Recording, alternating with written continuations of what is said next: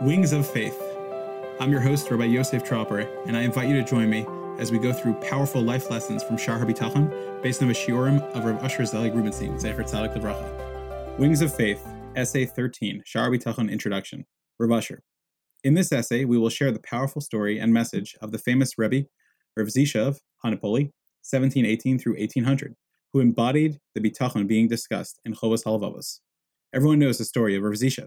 Let us review it and make a kinyan in its lesson. Rav Zisha was the one who brought his brother, the Noam Elimelech, to Chasidus by introducing him to the famous Magid, Rav Dov Ber of Mizrich, around 1710 through 1772. He was from the third generation of Hasidim. First came the Baal Shem Tov, 1700 through 1760, then the Magid, and then Rav Zisha and Rav Elimelech. Rav Zisha had terrible Yisurim throughout his life, just like Iyov. He lived in abject poverty. His wife was always sick, they lost many children, and suffered from illness. Yet he always had tremendous simcha. In his own city, no one knew him as the Gadol B'Torah that he was, only as a modest pauper who learned and smiled a lot.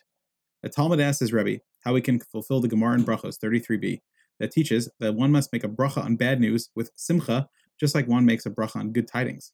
His Rebbe sent him to Rav Zisha in Napoli to learn. He arrived in Napoli and asked to be brought to the Rebbe Rav Zisha, and was told, There is no Rebbe Rav Zisha here. There is a pauper named Zisha in the broken down section of town. He Nebuch has a lot of challenges. The student knocked on the door and was greeted with a warm smile by Rav Zisha. He observed the poverty, pain, and suffering in the house and asked Rav Zisha his question. My Rebbe sent me to you to learn how one can make a bracha on bad tidings with simcha. Rav Zisha replied, You were sent to me to learn that? You must have the wrong address. How could I be expected to explain this to you? I never saw any bad in my life. All that I've experienced is Chasdei Hashem, the greatest kindness from Hashem. This is the story and lesson of the great Rebbe, Rav Zisha.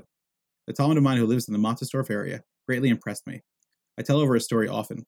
I met up with him and sensed something was wrong and asked him what was going on. He didn't want to tell me.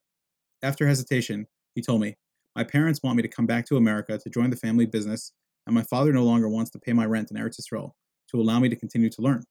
On top of that, the apartment that I'm renting just got sold, and I need to move out. My father told me that I have two months to go come back to America. I don't know where to move and how I could still sit and learn Torah. I asked him, Do you believe Gamzu Latova? It's all for the best. The Ribono Shel Olam knows what's best for you. He smiled and nodded that he deeply accepted this. He really did believe in Hashem's ability to help him. A week later, I met up with him and he was practically dancing in the street. He told me that he and his father had a showdown and openly talked about his needs. His father said, Enough already, just come home. My Talmid replied, Daddy, I appreciate all that you have done for me, and I'm grateful for your support in the past. I also need you to know that my passion in life is Torah.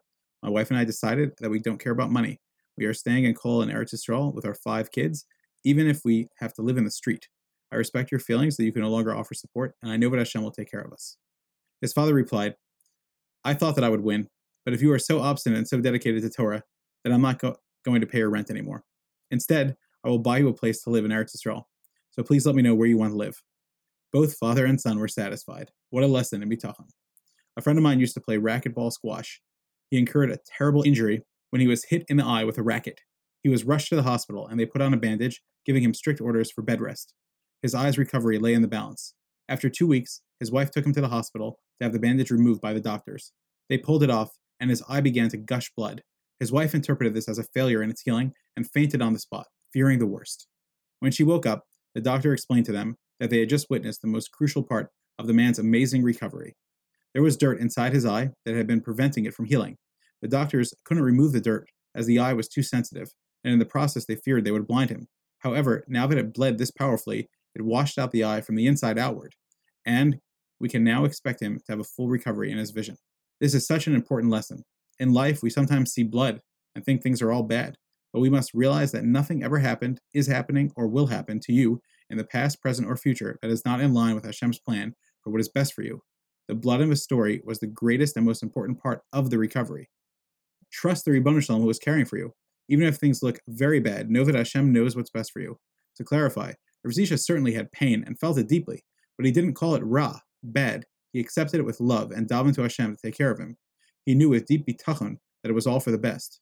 If one is makabel yisurim ba'ava, accepts suffering with love, then it becomes the strongest merit for Hashem to forgive his sins.